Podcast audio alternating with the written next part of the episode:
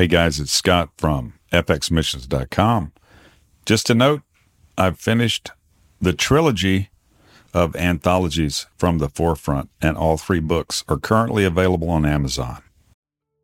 This podcast made possible through the partnership of Engaging Missions Show, bringing missions home, and encouraging you to hear a message, make connections, and take action. Find out more at engagingmissions.com.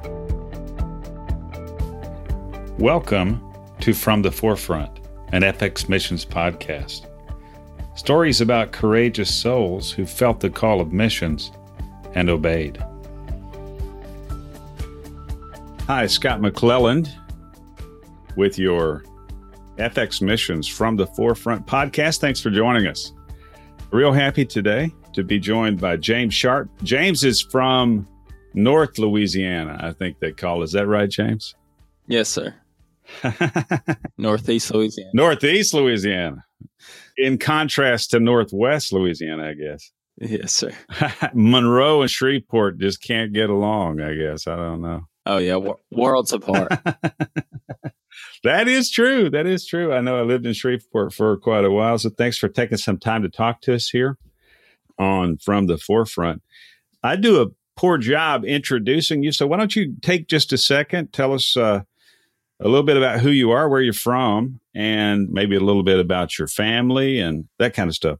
Sure. Thank you. It's a pleasure to be with you this morning. And um, basically, like you said, I'm uh, kind of a redneck from Northeast Louisiana, born and raised in, in Bastrop.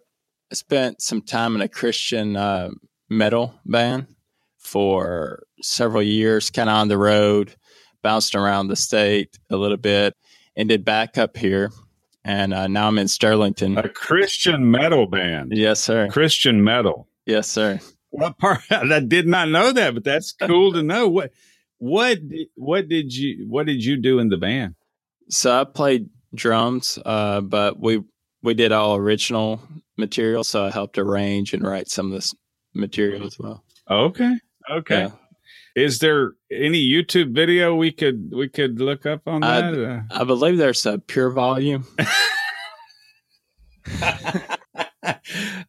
we we better leave that for episode two, James. But I'm intrigued. I will say that. So Christian metal band, you traveled all around. Yes, sir. You're back in Northeast Louisiana. Yes, sir. Been back here. Um, I'm 33 now, and I've been back here since I guess 24 so just about 10 years.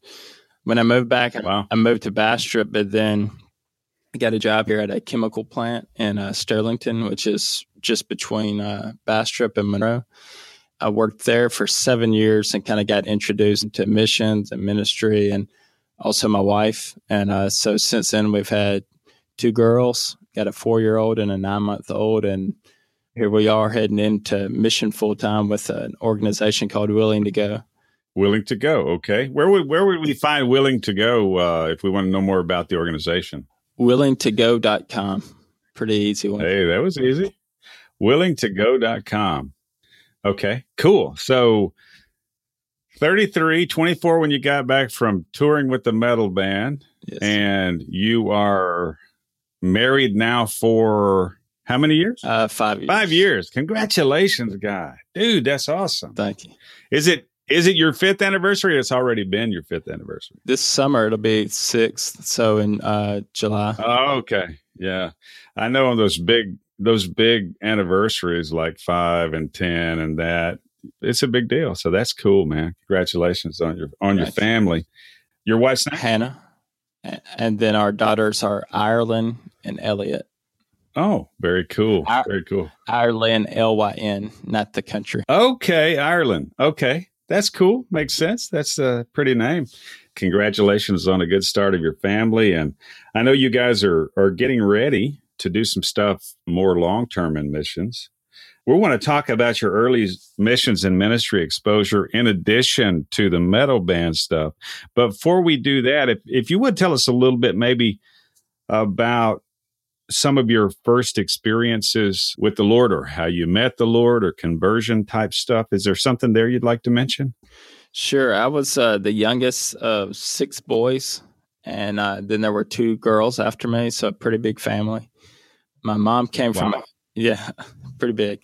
My mom came from a Catholic background, and my dad they were kind of they did sharecropping, so they kind of moved where the work was, and um, you know it was either whatever the the local Baptist or Methodist church was. They kind of attended that. When they met and got together, they kind of ended up in uh, in the middle of the Jesus movement. So there was oh okay yeah. So there was kind of they didn't really recognize it as such, but but they were uh, just being exposed to the charismatic movement and mm-hmm. part of a couple of church plants and everything before I came along. But the first church I remember was a non-denominational church, just charismatic. I, I have some pretty early memories there, but there was sort of a like a leadership scandal, I, I guess you would say there, and they they oh, they yeah. left, and so um, they were actually driving a pretty far way to take us there, and so we started in our hometown going to a Assemblies of God church and kind of experience a, a, similar situation there with a church split, and then another one.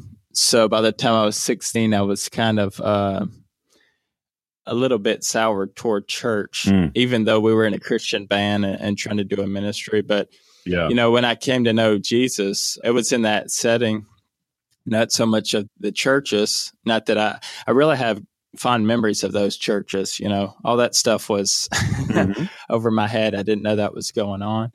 But uh, gotcha, gotcha. You know, our parents were just really faithful to disciple us. They spent every night, every night I can remember in that home, and even on vacation with them, they made sure we were in the Word at some point. They felt that it was just as important for us to feed from the Word as it was to to eat, and it was clear in the way they walked it out. And I think I was wow. four. I was four when uh, my mom broke down the gospel for me in such a way that it finally sank in. I I'd heard the story of Jesus and the cross so much that uh, mm-hmm. you know I just felt guilty for the sins that they had put him there, and I I actually made tried to make a, a cross out of some benches we had, and I you know I don't know what I was thinking, but I hurt myself, and that's that just opened the door for my mom to to really be able to speak that into my life and pray to prayer and just really grew in the Lord. But then being disconnected from a local church, um, it led to a lifestyle of hypocrisy, being on the road, not connected to a spiritual authority or anything. And and so in my mm. early 20s, God really started to convict me and to call me back home spiritually and physically. Wow, man. What you're describing there is a common thread, but it's also unique as well for to your experience. Uh, Yes. God, He reaches out to us, you know, and we feel His reaching even early in life. Right. And, and then some of us make our way back home. yeah. I can relate. So, but this is your story, not mine. And we'll tell that we'll tell that one later. But uh, okay. that's very cool, man. Very early conversion, and then being gripped with more of the, you know, the reality of the Lord's wooing when you're kind of out there a little bit, I I can I can relate. So a lot of what we talk about on from the forefront is uh, mission stuff, and so if you don't mind, take just a minute here and tell us about how you thought you might first be a little bit interested in mission stuff and okay. some of your early travels there, some of the first first go round of you and missions. It's kind of funny, you know, God saves us from our own plans. Mm. Looking back on it now, really uh, a different, lonely, sad plan for my life. That's really what it boils down to. I uh, I really didn't even have mission on the radar. I just started mm. hungering after after the things of God, you know, and as part of that process, I started to get these support letters from a girl who was going on trips with the local college, which is uh, University of Louisiana at Monroe. She was oh yeah she mm-hmm. was going with the Baptist Collegiate Ministry there, and so I would get these reports back. Here I am working, just helping this girl go, and I, I start to read these stories of changed lives, you know, and it would be just over her spring break or her Thanksgiving, and mm. I thought to myself, you know, I could I could actually do something like that. I I get vacation with this job, and I'm just kind of hoard my money to myself and I could Yeah. I could still help her go and potentially do that. So I reached out, and um, she actually put me in contact with Ashton McIntyre, who founded Willing to Go, and it was actually a, like a childhood mentor of mine. I knew him from a Christian camp, and so we got together, and uh, you know, he kind of told me a little bit about the trips and what they might be like, and I planned to go on three different trips with him, and all Mhm. of them fell through. Oh, now let's let's run it back and get the first name of the girl. Okay, uh, Katie.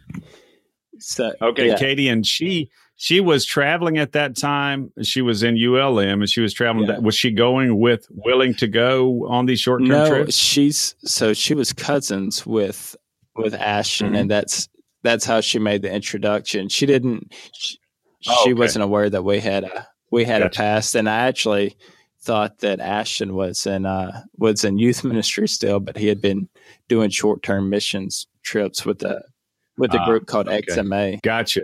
So fast forward a little bit. She she introduced. You guys had said, "Yeah, let's this makes sense. Let's get going." You made plans to go on three trips, and none, of those. None of them happened. happened. And so I, I'm starting to grow kind of cynical about it because there were really bizarre situations uh, that were keeping us from going. We even paid airfare and everything. And I was just kind of thinking, well, this is weird. Maybe I just missed God's timing, but I really thought I, I was following after what He wanted and not my own Mhm. wants and desires. And so I, I kind of gave up on it. Um, he, he told me there, there was a trip coming up to Nicaragua and asked if I would be interested. And I, of course I said yes, but I just kind of thought to myself, maybe it will happen, maybe it won't.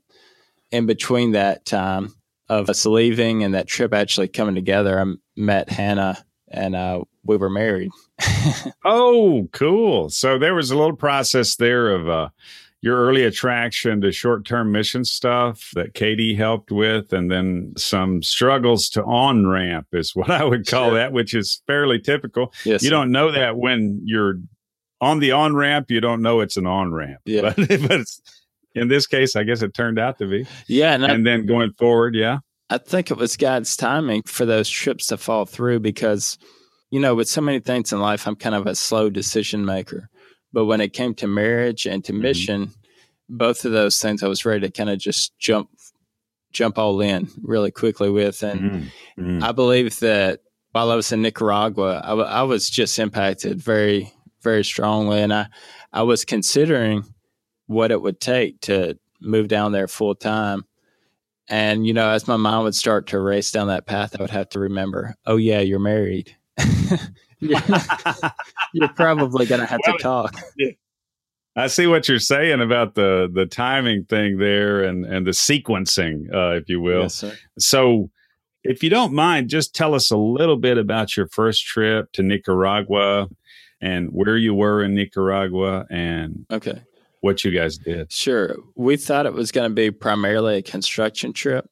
The, this group Mm-hmm. this was not willing to go yet. This was a group called XMA that Mhm. Ashton was with, and and they were it was stood for Extreme Missionary Adventures. So their emphasis was to reach remote access peoples, and Mm-hmm. I really was intrigued by that too. And so they had done work on this peninsula called Cosaguina. If you follow that trail all the way down to the end of the peninsula, it kind of ends on a cliff and then this really pretty beach. And you can actually see Mm. Honduras and El Salvador right there within swimming distance. In fact, Wow. some fugitives have have used that that roadway back there. But you know, it, it's several hours out. Eventually, roads run out, and you're just kind of driving across the field, and you kind of have to lock the car up and backpack in a little ways, and then once you get there, get some horses mm. to make it to the other end. We did that, but it turned out that most of the work that we had set out to do was going to be done, and we found this out a little beforehand, so we were somewhat prepared, but the locals had really taken care of this widow's house who we were going to serve. And so we were glad because, you know, that's what you want to see down the road. You want to see local ownership. But for for us, it Mhm. was kind of like the selfish thought of now what do we do? And so there was about three or four guys and they were all kind of like me thinking that this was going to be something we could be of real real use. You know, we're not preachers or anything like that. Mm-hmm. We we started to realize we're going to be doing a lot of talking while we're there. So we Uh-huh. we spent some time in Potaramas in that community. We went to an orphanage in, in Chinandega. We went to probably three or four different ministries and locations and, and got to share our story and help with feedings and a few events like that.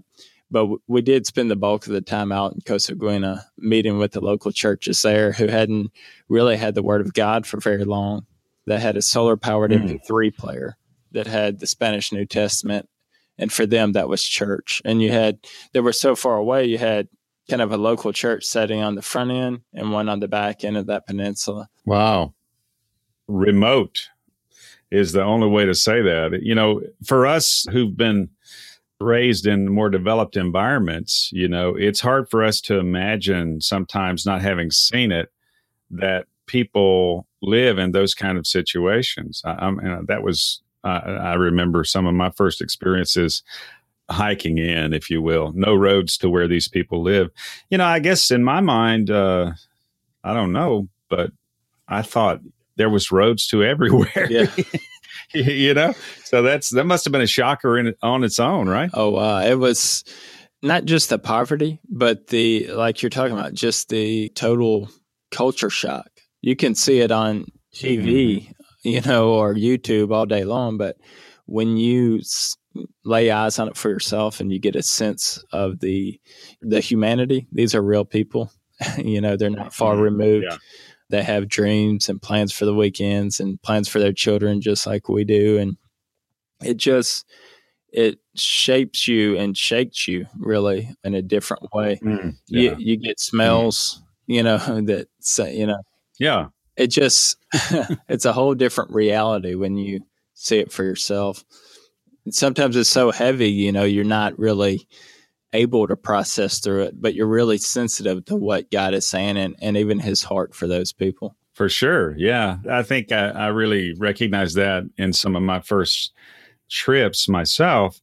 Your senses are like on high alert. All the doors to your mind and heart are wide Yeah. open. And that's a good thing, but it also can be an overwhelming thing. With those doors wide open like that, you're taking a lot of stuff in.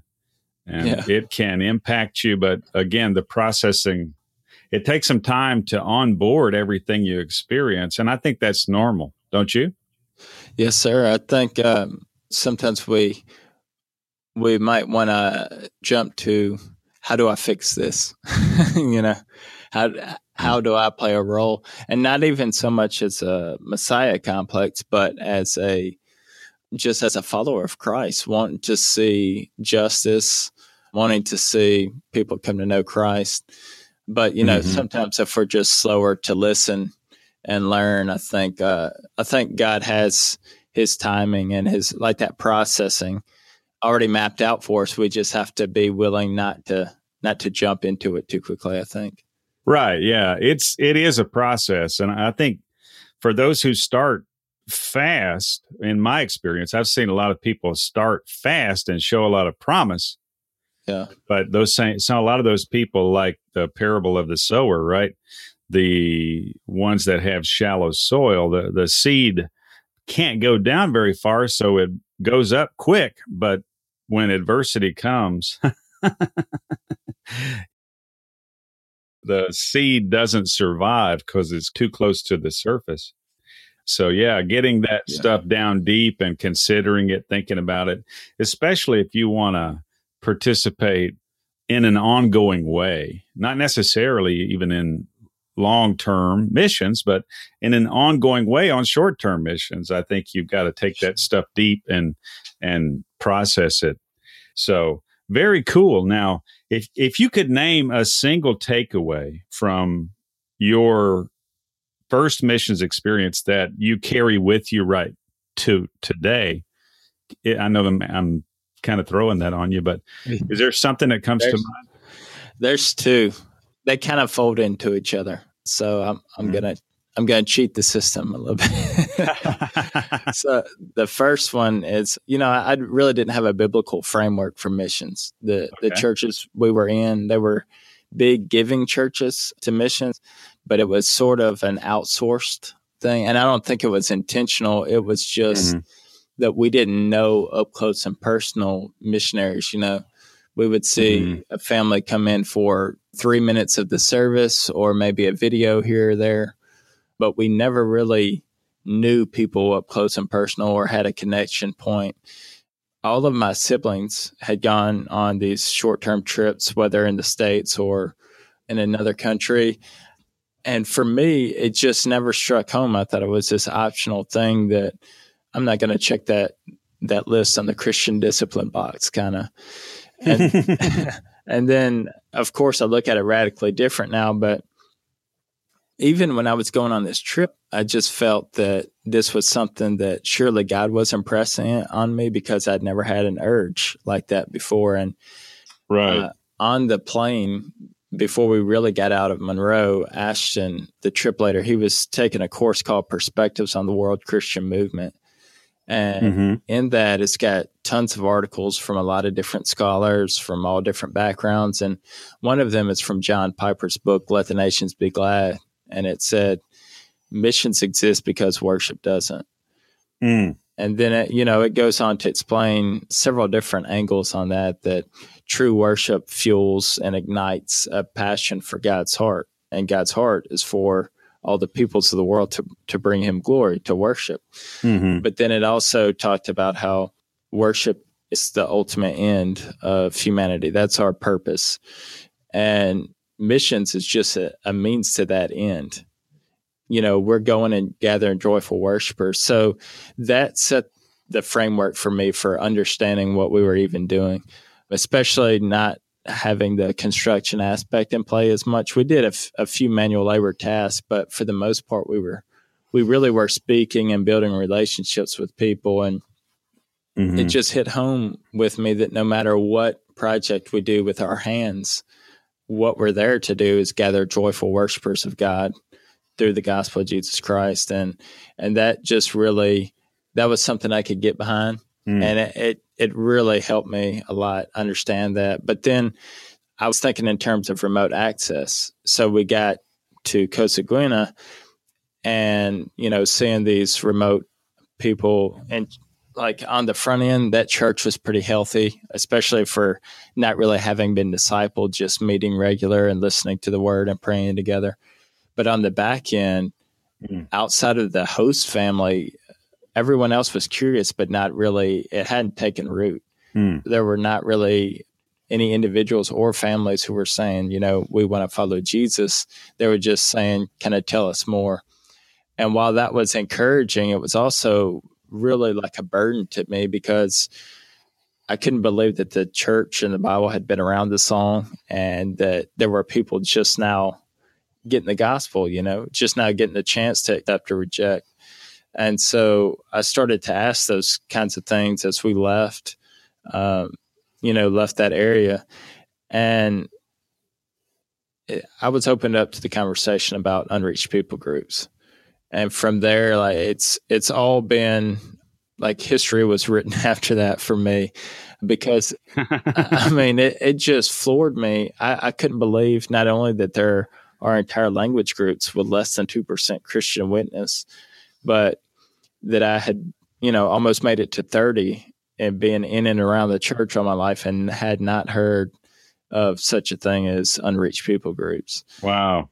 So that that was i mean i think that happens to a lot of us but it, it seems like it, it's a surprise every you yeah. know just it's it's an ongoing surprise which i think speaks to uh, an opportunity to improve i mean where you were wasn't really an unreached people group but in the process of you studying and become familiar with this material on that that course and some other stuff you became aware is that how that happened yeah well even while we were on the trail walking from that last community coming back, I started to ask about that. And that's where the mission leader, you know, while we're walking, he's starting to tell me about this. And I, I remember actually stopping because we had pack horses and everything. And I was thinking, I just can't be hearing him right. You know, I actually asked him to repeat himself a few times to explain unreached wow. people groups to me, but it just, it happened because we were visiting remote access peoples, you know, not because mm-hmm. they were unreached, but because I was curious as to how how this could be. That's when he took the opportunity to tell me that that was really kind of a, a microcosm of the global picture. So it sounds like that particular walk out was an important, maybe a key. Uh, oh yeah, yeah, you know, in your life and to your future. So yes, I mean, we're fast forwarding here. How many years ago was that? That was 2012. Okay, 2012 yeah. or be six years this year. Yes, sir. since then, and I would. I'm guessing a lot's changed since then. I mean, we could talk. You've been back and forth to Nicaragua a bunch. I've seen, you know, a lot of stuff on Willing to Go's site. These scenes that are on Willing to Go's website are, are, are scenes that I am very familiar with from uh, from Nicaragua. Been I've been to Nicaragua a bunch of times, as you have. Yes, sir.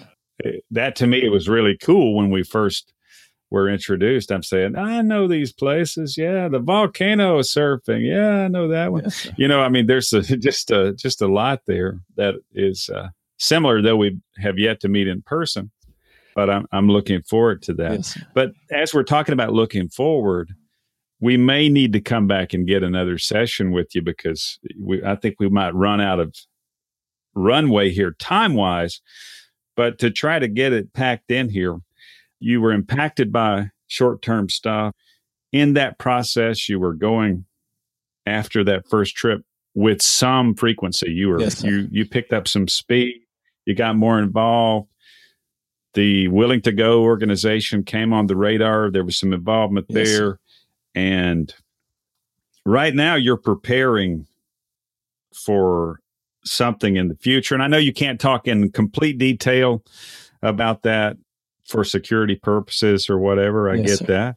But what can you tell us about the future you're preparing for and what you believe the Lord is leading you to? And I know we're we're transitioning here. So kind of a jump from short term work. At some po- point in short term work, you said, Hey, I'm supposed to be maybe doing this more, more than short term.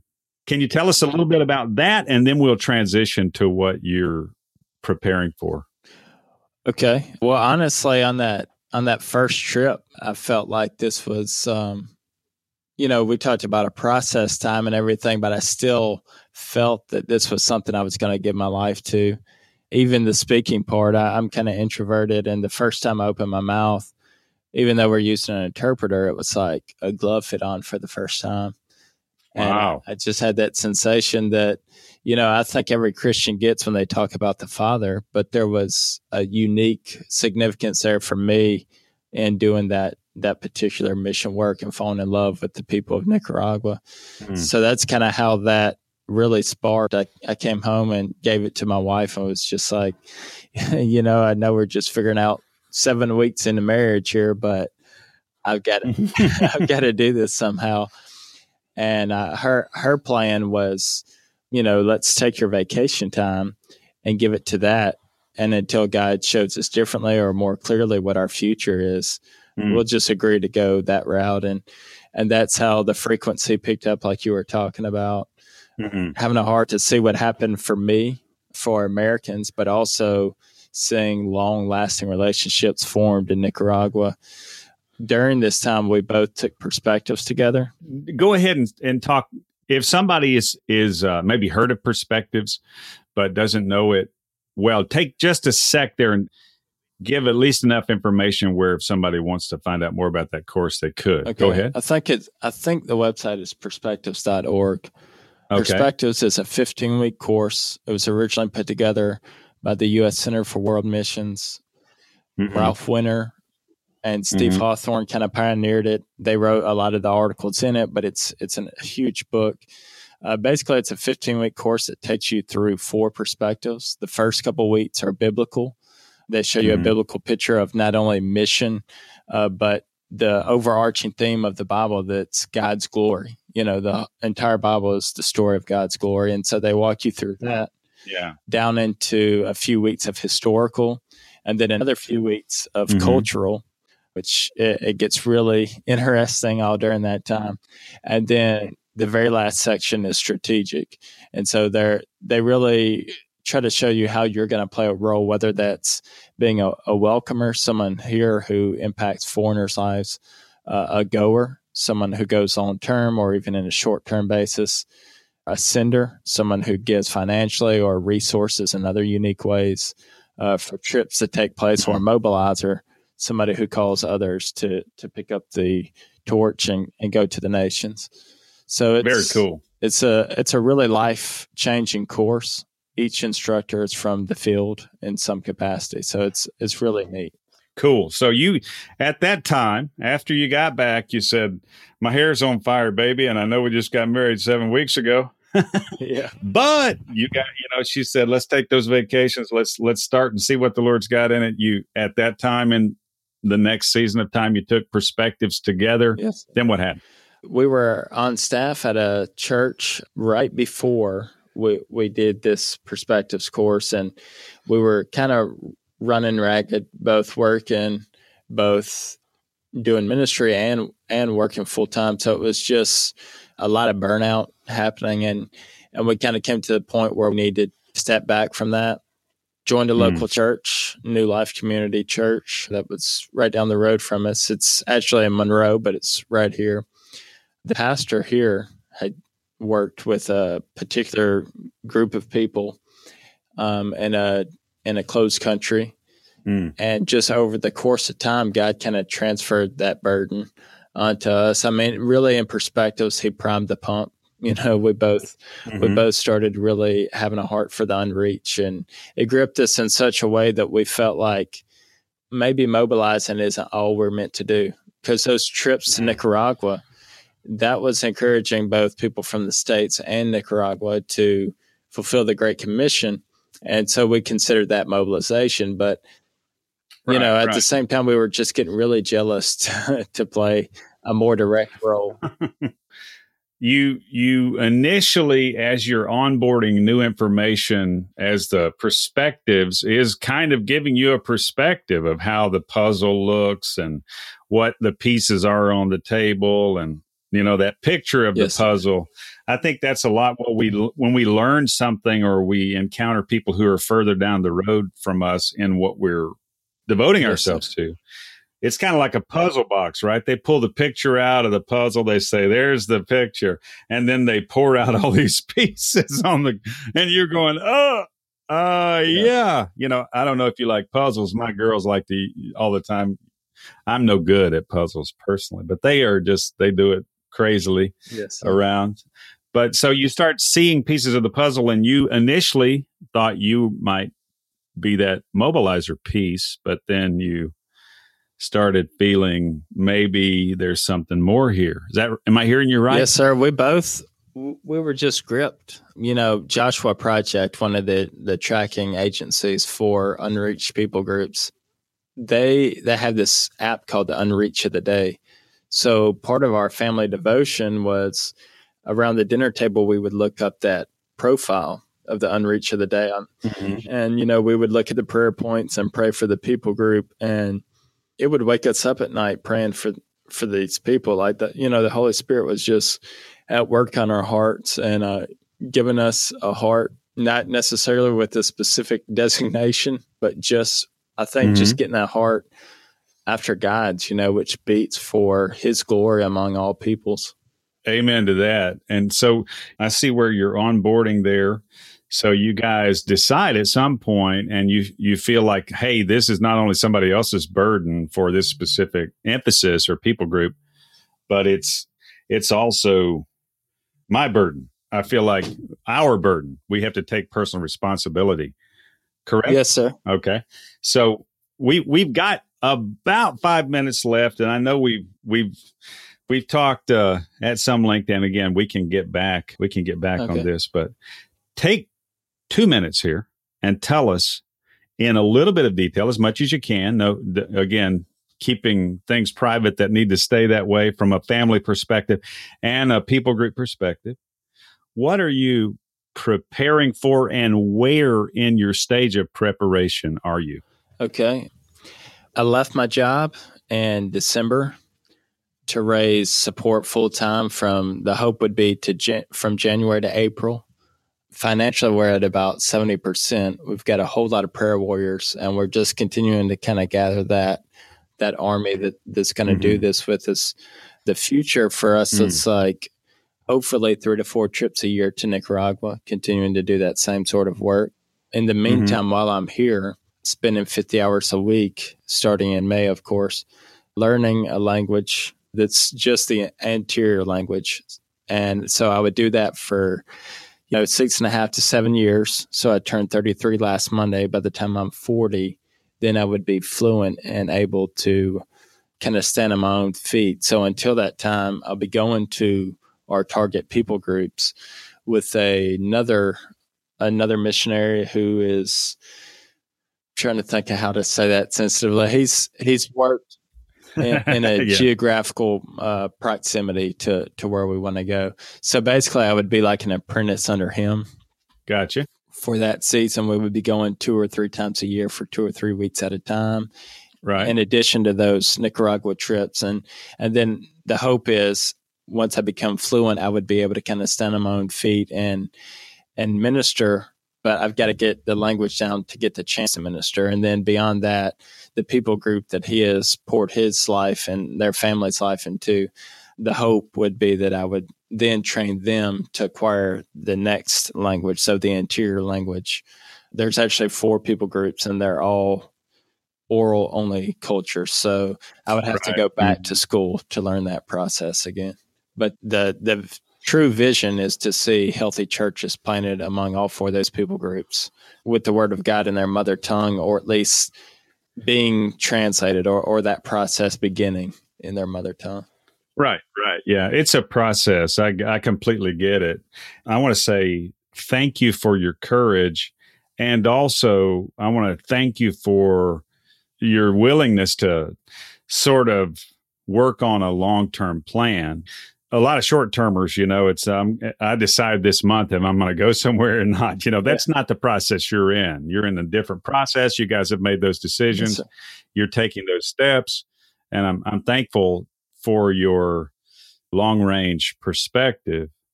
Good for you and for your family and and for the gospel and for the kingdom that you've done that. And I, I just want to recognize that and thank you for your courage. Just to kind of recap that piece, you're you're in a a longer on ramp of preparation to be ready to be used or prepared to be used. And this specific part of closed country, people groups, oral only, that kind of stuff. In the 1040 window. Ha yes. In the 1040 That's, window. I'm familiar with that window. I know what you're saying. Uh, we're going to pray. We're the Holy Spirit is going to help us pray for where you're going. Let's just put it that way. But as we're thinking about that, and as we're contemplating it and let, letting your story really inspire us, yours and Hannah's story inspire us, how can we pray for you guys and your family now and, and downrange? Right now, we've all kind of had this little uh, sinus infection and just the pollen and everything. So physically, you could pray. The the girls have, have been kind of sick and myself as well. So mm. uh, pray for us there. By the time this this airs, probably the main thing that we'll need prayer for, and even right now, is um, the support raising process. Just to be able to mm. spend our time wisely, making the right calls to the right people in the right time, mm. and I, I think only God can can line all that out. Down the road, getting visa situations worked out. We got a trip coming up in May to Nicaragua, um, mm. and then hopefully uh, another one to our target location in the fall, August, or somewhere in there. And uh, just need okay. prayers for all, all those things to all the pieces to fall in order. Very cool, man. Well, we'll certainly be doing that you know, I want to also thank you that, you know, you're, you're a source of inspiration for people. I think in a lot of ways, this hit me the same way. I, I didn't maybe think I had anything to do in missions. You know, I just like felt a little drawing to go and, you know, it's going to be a trip and it's going to be a cool thing and I'll get to experience something new. And then I got struck on the field, you know, like this is uh, maybe not as casual as as you as you thought. So that's a real inspiration to me, and I think you're providing a great example in that way. So thank you for that. Now, if if someone wants to keep up with you guys uh, specifically, and maybe the ministry in general, or know more about that, how do they find you if someone wants to send you an email or a message or something, either to keep up or to get involved? Okay. What's the best way to do that, James? Okay, I'm going to start old school, as they say. So, uh, so are you talking about snail mail here? What are you talking about? Uh, my number is uh, 318 669 7987. So I would love to, to talk. That would be my preferred way of, of contact. So it's 669 7987. But of course, you can find me on uh, Facebook, James Edward Sharp. Get a website, mm-hmm. jamesedwardsharp.com. Cool. And you can email me or private message me on any of those things on Twitter uh, at at the James Sharp. And then, of course, we mentioned willingtogo.com. Uh, you can find my, my email and everything through there as well. Okay, cool, cool. I thought you, when you were going old school, you were going to say something about snail mail. no. To the Twitter generation here or the Instagram generation or whatever, it is kind of a throwback. Now, I'm older than you are, obviously, and not by just a little, but I'm so surprised at how different people communicate, uh, you know, different ways. But I'm with you, man. I, I've been in the phone business a long time. I'm, I'm up for a good, good old phone conversation yeah. myself. But there are a lot of ways different people communicate different ways. Sure. So people will look you up there, your website, Facebook, and and also the phone number you gave. We're going to include a lot of that in the show notes. We'll try not to put the number in the show notes where it could be scraped and you could get a thousand sure. calls from somebody you don't don't want to hear hear right. from. Very cool. So we'll keep up with you that way. And hoping to meet you in person very soon. Maybe we, as your process continues, or maybe if you want to give us a report from one of these trips, it'd be really helpful, I think, when you get back in May. If you want to give us a yell, we could take some time and talk specifically about the trip you just okay. are going to be wrapping up. That'd be yeah. great. Sounds and, great. Uh, yeah, give yeah, so give give our greetings to Hannah and and thank her for letting us borrow you on the weekend. I know that's a, typically a, a lot of times family time. So thank you for that. Thank you for being with us. Thank you. Blessings to you. I'm going to pray real quick and we'll close it out. Okay. Thank you. Lord, we just thank you for James and Hannah Sharp and for their vision, for your glory among the nations, Lord. Even those who haven't heard or haven't seen, or haven't known anything about you. Lord, we ask you to fuel their fire and let it burn for the long term, that they could uh, cooperate with your grace to publish your glory in every corner and in every place and with every people group until before your throne, every tongue, tribe, and nation cries holy. Lord, we ask for that and we thank you for it. And we ask you to bless James and Hannah in this, their endeavor, and their daughters as well, in the name of Jesus. Amen. Amen. Thank you so much for having me. Yeah, thank you, man. Stick around here for just a second and uh, I'll double back. Thanks for joining us for the FX Missions podcast from the forefront. If you'd like to find out more about FX Missions, please do so at our blog, fxmissions.com. Quite a bit of content out there. We hope you enjoy it. Also, if you'd like to rate us on iTunes or whatever podcast service you use, we would really appreciate it. And find out more about today's guest at our Facebook page. Just search for From the Forefront on Facebook. If you know of someone who should be featured on from the forefront because of their forefront missions experience or exploits, please reach out to us at info at fxmissions.com. Thanks again for joining us. And until next time, I'm Scott McClelland, and you have a good one.